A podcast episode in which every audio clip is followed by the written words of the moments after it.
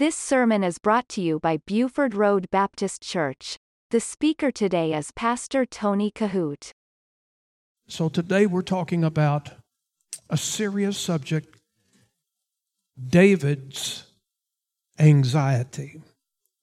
And I want us to see how this word can apply to us today. And so I'm going to ask you if you would turn your Bibles to Psalms chapter 55.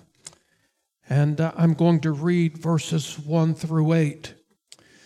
Many times already in this particular series, we come across an interesting word, the word Selah. And that word simply means to stop, pause, and meditate. And I pray that that's what we're doing throughout all of these Psalms. Some very interesting statements here David makes in this passage of Scripture. I'll call a few of them to your attention. In Psalms 55, beginning in verse number one, David said, Give ear to my prayer, O God. Hide not thyself from my supplication. Now look at this, verse number two, it starts to get really interesting. He says, Attend unto me and hear me. And so it's sort of like a repetitious thing that David is giving us here because He's already said, God, pay attention to what I'm saying. Listen to me. Hide not yourself from me. He says in verse 2, attend unto me. So it's sort of like when Jesus says, Verily, verily, David is saying, Listen, listen. He is saying, Listen to me, O God. But then notice what he says. He says, I mourn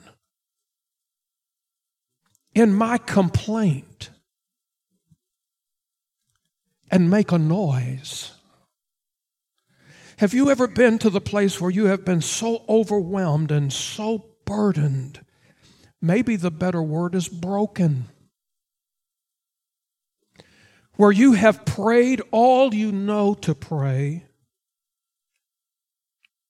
you have cried until you cannot cry anymore. I don't know if any of you have ever been to that place but when you get to the place where you are broken and you cry, and then you remain broken and continue to be broken where you cannot cry anymore, but the pain is still as intent, the tears just will not flow. I, I don't know if, if I'm connecting with anybody in here at all today, but I'll tell you, I have been there. There have been times when I have prayed where I have exhausted myself in prayer and I have wept myself in prayer that I honestly, truly did not even know what to say anymore. All I could do was say, Here I am, Lord. But you know what? I have the blessed assurance in that despondency. Because when I do not know how to pray anymore, the Holy Spirit of God will begin to pray for me and make intercessions for me with groanings, according to Scripture that cannot be uttered. There have been times when I could only say, Jesus. I don't know if you've been there, and I don't know if I'm relating to anybody here this morning, but I, I can sympathize and empathize with David. He says this He said, I, I, I mourn in my complaint and make a noise because of the voice. Listen, he's saying this is the reason, the trouble, the problem, because of the voice of the enemy. And believe me, as there is the voice of the Holy Spirit, there is the voice of fallen angels and demon spirits, there is the voices of adversaries, and they will come against you. because of the voice of the enemy, because of the oppression of the wicked. For they cast iniquity upon me, and in wrath they hate me. My heart is sore pained with me. I want you to get this now. David is painting a canvas for us.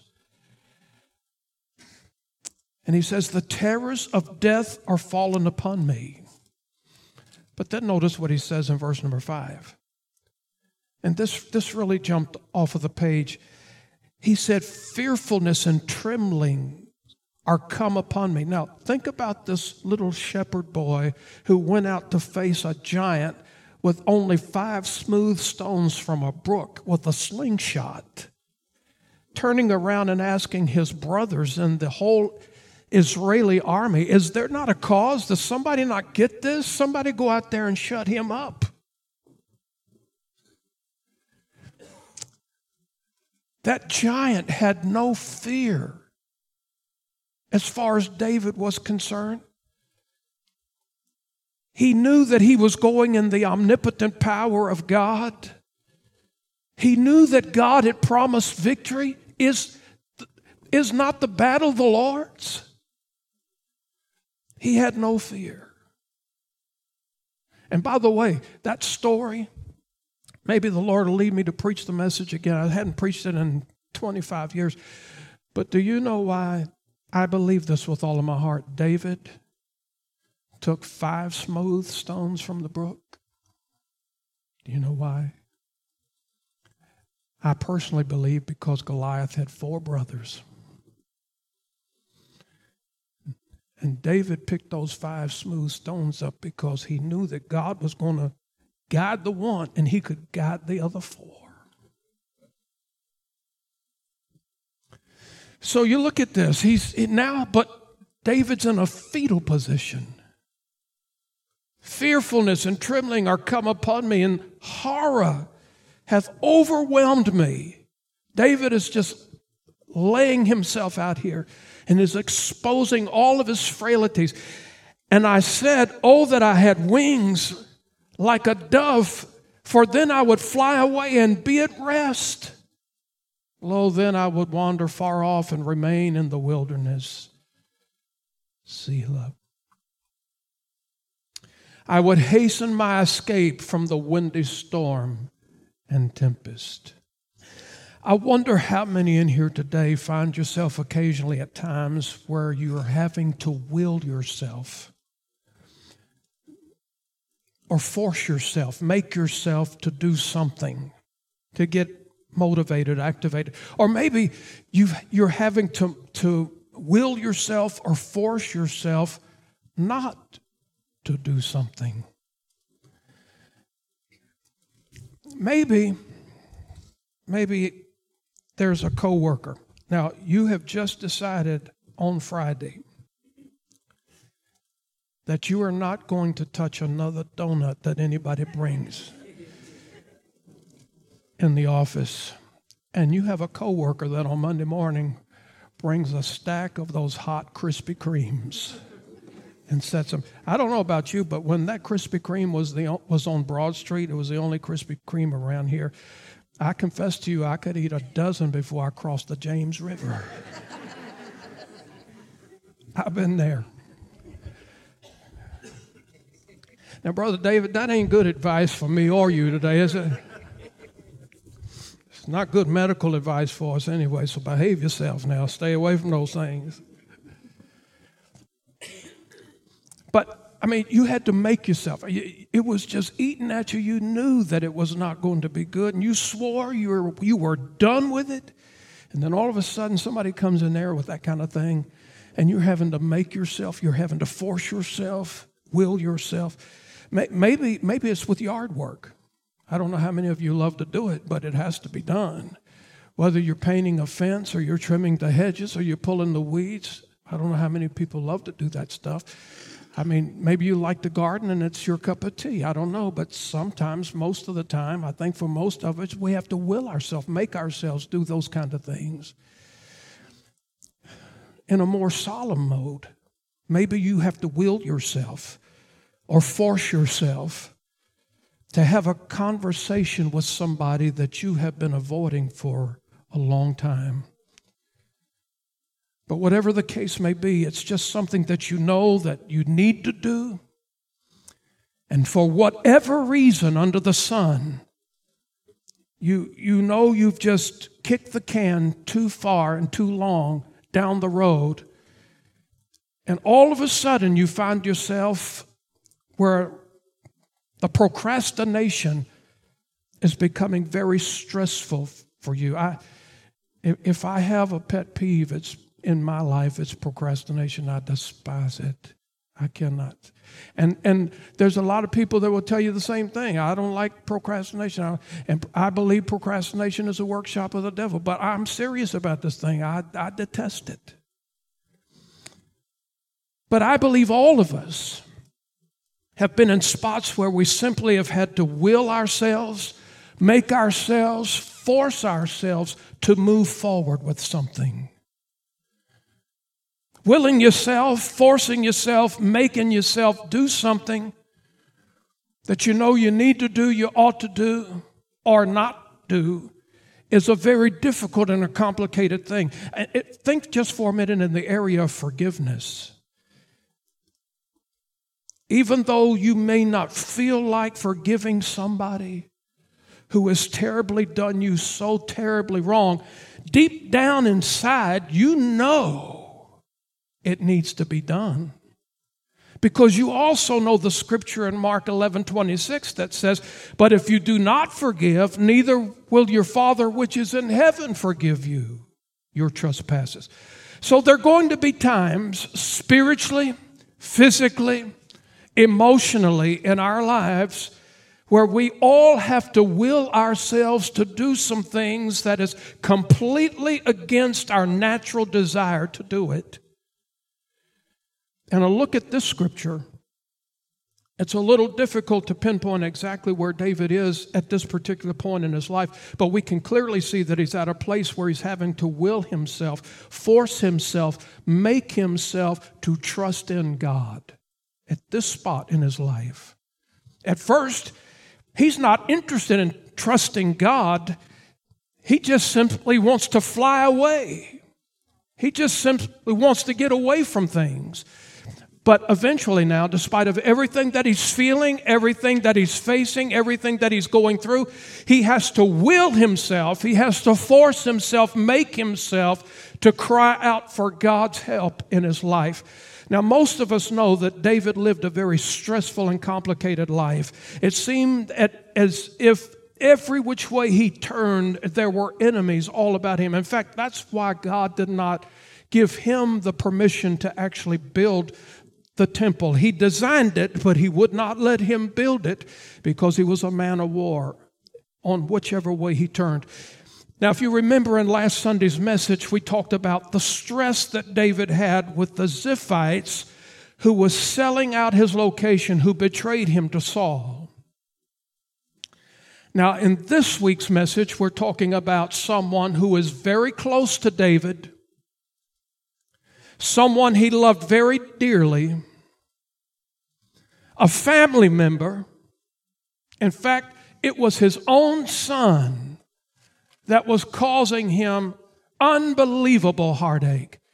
I'm not going to read chapters 15 through 18 in 2 Samuel, but if you make a notation, you can go and read the horrific happenings of this account uh, later on this week sometime. But in those particular chapters, we see David where his own son, Absalom, became a very jealous man for the throne. And he began to turn people against David. And it got so bad that Absalom, David's own son, had kicked him out completely out of Jerusalem. And then we see Absalom leading a full blown revolt against David. Now, keep in mind, David was the real king, he was the real anointed king. Saul was after his life, Absalom was after his throne. And so, more than likely, I cannot be for sure, but more than likely, it is at this point that David writes Psalms 55 when all of these things were happening in his life. And by the time we get to verse number eight, we can see the serious level of anxiety and misery in David's voice. I mean, we can read it in his words. If you allow yourself, you can see it in his countenance. And David said, If I could only fly away, I would. The circumstances that he was in were raining havoc down upon his life. And to make it all worse, he was unable to escape any of it. He was totally boxed in. He was totally distracted. He was totally consumed with all of this misery. And these things were swirling around in his mind and his heart all day long. They were keeping him up all night long. This is the place where he was at. And now he is saying in Psalms 55 God, I am at my limit. I'm at my wits' end. He said, I'm at my breaking point. My anxiety is off of the chart. You may not know this, but the scripture's full of people who got to this kind of place in their life. Let me just show you one of them real quickly here. It's the story of Elkanah, who had two wives, Hannah and Peninnah. Peninnah, uh, Peninnah had children, but Hannah did not. You're very familiar, I hope, with that story. And it wasn't just a little thing. In fact, I want you to see this. It's important enough for us to turn in 1 Samuel chapter 4, verse number 4 through 7. And it was so huge that Peninnah or Peninnah, however you want to say it, became Hannah's rival. This is important now. There's a spiritual truth here. I want you to look at this. 1 Samuel 1, verse 4 through 7. And when the time was that Elkanah offered, he gave to Peninnah, his wife, and to all her sons and her daughters portions, but unto Hannah he gave a worthy portion, for he loved Hannah. But the Lord had shut up her womb. And look at this. And her adversary also provoked her sore, for to make her fret because the Lord had shut up her womb. And as he did, so year by year, when she went to the house of the Lord, so she provoked her. And because Peninnah was provoking Hannah in such a degrading way, the result was this therefore, Hannah wept, she wept and did not eat. I want you to notice the level of anxiety that had come upon her life during that time the circumstance was in Hannah's life was so big that it created an enemy inside of her very home. And it literally consumed her entire life to the point where she could no longer eat. She couldn't sleep. It was a constant sorrow going on. And it caused much grief and anxiety that it took a toll on her physical body. I think perhaps there's some people here today that have been at this place before when you have been so anxious, you have been so tore up, you have been so much at your wits' end where the circumstances were so heavy upon you that it began to take the toll on every single part of your life. Maybe it was an adversary in your own home, maybe at work. Maybe in your neighborhood, maybe in your own mind, something you were constantly mulling over day and night, over and over. You thought about it when you woke up during the day, it kept you up at all hours of the night, and maybe you got to the place where you said, like David, I wish that there was simply a way that I could fly away, I could escape it. Have you ever been to that place? It's in these kinds of desperate places that causes people to do desperate things. Just a few years ago, a certain statistic said that suicide was the 10th leading cause of death. It's a tragic thing that people are brought to such a place, a low place, where they have concluded that they just cannot go on. Unfortunately, throughout the years, we've had three people among us in our congregation who took their lives. One psychologist said in his study that he found out that a person who has reached that level of despondency, one factor stood out head over heels above all others. It wasn't because of how sick that person was, or it wasn't how many symptoms that they exhibited, not how much pain they were enduring, not whether or not they were rich or poor, but the most dangerous factor in their research was of the person's perception of hopelessness. A person who feels like there is no hope is a very likely candidate for something like that. Now, in David's writing, what he shows us is something this morning that I hope we all can pick up on, and that is this that in his anxious moment, he wills himself, he forces himself, he makes himself cry out to God. And he shows us that even in life's most critical, most vulnerable, most fragile moments of life, that there is still hope in God. That's what He wants us to see. No matter how desperate we are, no matter how low things get, nothing will ever get us to the place where God will distance Himself to where He does not listen. Listen, neither height nor depth nor any other creature will be able to separate us from the love of God which is in Christ Jesus our Lord. You may have never known this, but one of the greatest preachers who ever lived, Charles Haddon Spurgeon, who was known all over the world as a prince of preachers, he himself suffered from depression and anxiety. And this is what he said in his crisis, and I quote Hope can be found not only in the cross and an empty tomb but also in the garden in sweat like blood. And I want you to know, listen very carefully, that hope can be rebuilt in all of our lives when we learn how to will ourselves, when we learn how to force ourselves, make ourselves, when we learn how to press on God in those despondent times. And when we're willing ourselves to push back against all other obstacles that come before his presence. And that's where I believe David is in the story right now.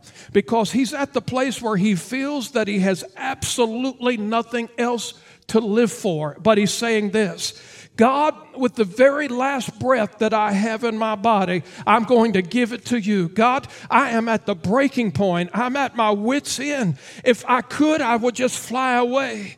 But God, I am determined, I'm going to will myself, make myself that at my very last breath, I'm going to give it to you. So please, God, don't walk away from me right now. Listen to what I'm saying. Attend to your ear to me and come quickly to me. He is saying, please do not hide yourself, your face from me right now. Please do not make it difficult for me to find you right now. God, I need to touch you. I need to feel you.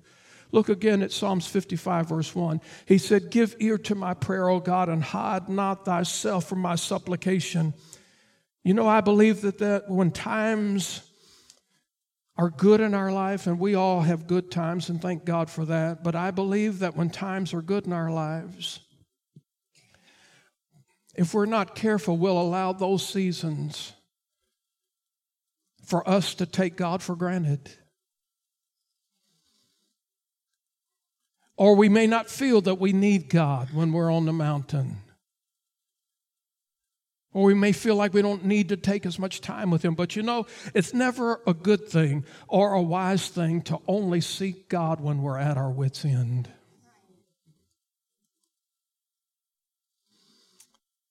The Holy Spirit here is allowing David to help us see that we're able to come to God at any time, in any place, for any circumstance that we're going through. I want to share with you real quickly today four things that I think can help you when dealing with anxiety. Number one, and follow along with me in the bulletin if you will, please. Number one, remember this that no matter how low life gets,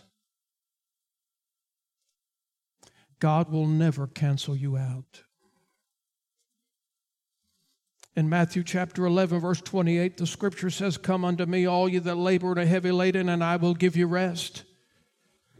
And in 1 Peter chapter 5, verse number 7, the word says, Casting all your care upon him, for he careth for you. I want to encourage you not to look at these two verses if they were some kind of two separate tweets from God. Don't do that. Or two separate things. I want you to look at this very carefully. I mean, ask the question why do we need to cast our care upon the Lord in the first place? Obviously, because the devil's chasing us. The devil is after us. And these two verses are connected. It's not a question of if we are overwhelmed or when we're overwhelmed to do it. The fact remains that the devil is always chasing us. The devil is constantly after us. He's not going to get, you're never going to get to the place where you're so spiritual where the devil says, Oh, not today. I, am not fooling with him today. I'm telling you this, we will never get to the place where the devil says, Not today with us. He is always after us, he's always chasing us. And so don't wait till you think, Well, I don't really need God today like I did yesterday, but God, you just hang on because tomorrow is coming. I'm telling you that you will need God just as much today as you needed Him yesterday. Listen carefully as we look at this Psalms this morning. It doesn't matter where you've been, what you've done, what you're doing. I'm so thankful that no matter what, as a child of God, He will never, ever, ever kick us to the curb. I mean, even when David was at his worst with his adultery, with the murder of Uriah, with the death of his child, God never canceled him out. In fact, after all of that, God never changed one single prophecy to bring Jesus into the world from another lineage. It was still always through David. But with David's repentance, God said, David, draw near to me. And when you draw near to me, I will draw near to you. Number two, in David's despair, he intensified his prayer.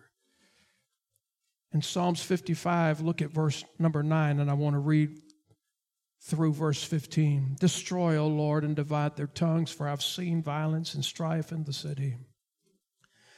Day and night they go about it upon the walls thereof.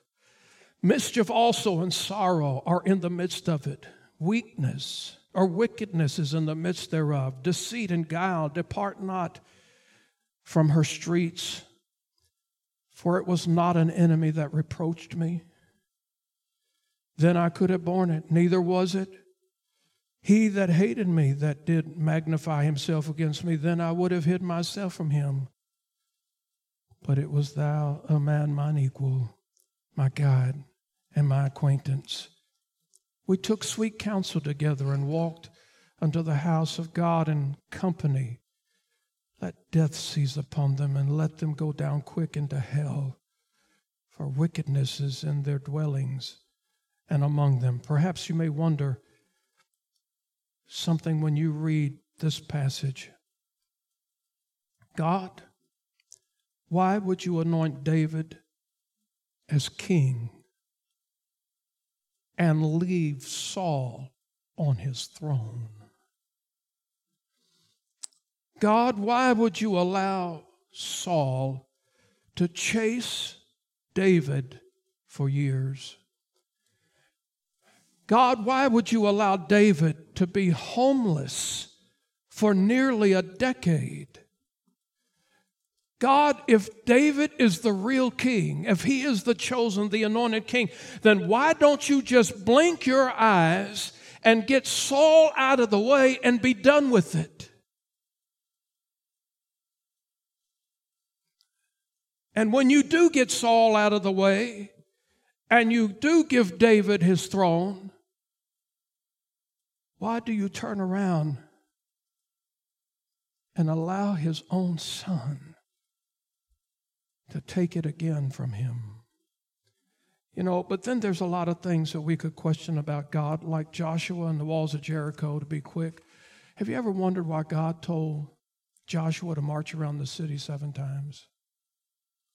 I mean, if God was going to be omnipotent, if God was going to win the battle, if God was going to give Joshua the victory, well, why didn't I, I thought about that? Why didn't why didn't God just choose to crumble the walls before Joshua got there to save Joshua a bunch of time?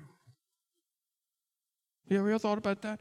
So Joshua knows now what God is saying, and Joshua knows that God is God and He and He alone. And so Joshua knows that God can do anything. So Joshua could have stepped back and said, God, you know, this doesn't make a whole lot of sense. Just be God. Just blink your eyes. Just get it done. When I get there, it'll all be straight. That's not what God did. He said, I want you to go and I want you to march around seven times. Listen, in our times of anxiety, our stress, and our worry, when they have besieged us and you don't understand what God is doing in your life, why is He allowing this to happen? He knows where you are, He knows what you're going through, He knows what you're dealing with. And you're, you're thinking, God, you're just wasting too much time here. Just think the thought, just speak the word. God, why do you allow me to continue to go through all of this stress? You cannot forget this one scripture. In Isaiah 55, verse 9, for as the heavens are higher than the earth, so are my ways higher than your ways, and my thoughts than your thoughts. Number three, in our anxiety and our struggles, God is busy accomplishing his purpose. You see, when David was anointed king, he wasn't ready to be king. God had to prepare him. So keep in mind that in the desperate and anxious times of our lives, don't rule out the fact that God may be using these difficult times to refine us, to make us to become more like him. You see, we're always going to have a choice, always. We're going to have a choice to give up, to retreat, to withdraw, or we're going to have a choice to turn the thing over to God and His Word and say, Here am I, Lord. You know where I am, you know what I'm going through.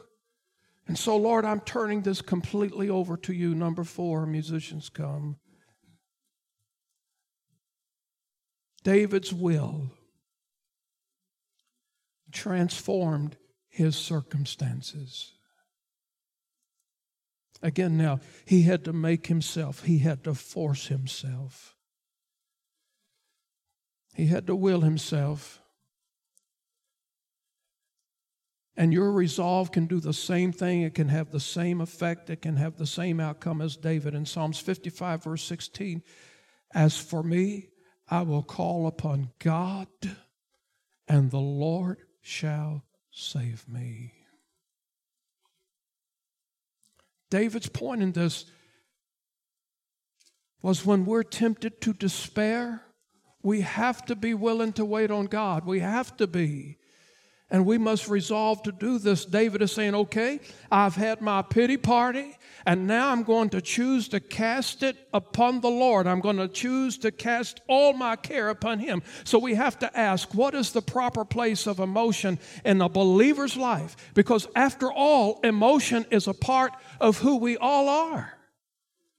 But emotions have to be, listen carefully. If you don't get anything out of the word today, write this down and go home with this and, and meditate upon it. Yes, we are people of emotions. And emotions affect all of our lives. And emotions pushes us towards the brink of anxiety. But listen to this. Emotions, yes, we will have emotions, but emotions have to be the passenger of life and not the driver. Remember that. Despite the emotions of hurt and anguish, David said, I am going to resolve myself to wait upon the Lord. His emotions said, Run, quit, all hope is lost. But David forces himself, he wills himself, he makes himself trust in God, whom he doesn't understand. God, it's one thing for Saul, but my son, God, I'm forcing myself to cast it all upon you. Never forget this when it comes to your emotions. Number one, they must always be the passenger and not the driver. But listen to this, then never forget it. Your emotions will lie to you. Your emotions will lie to you. They are part of the human experience. But emotions should never be the engine to the train. We should never be more aware of our feelings than the promises of God. Let me say that one more time. We should never be more aware of our feelings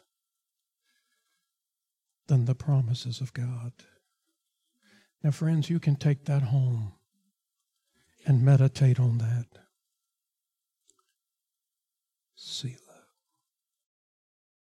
You listen to Pastor Tony Kohout. For more information, visit our website at BufordRoadBaptistChurch.com.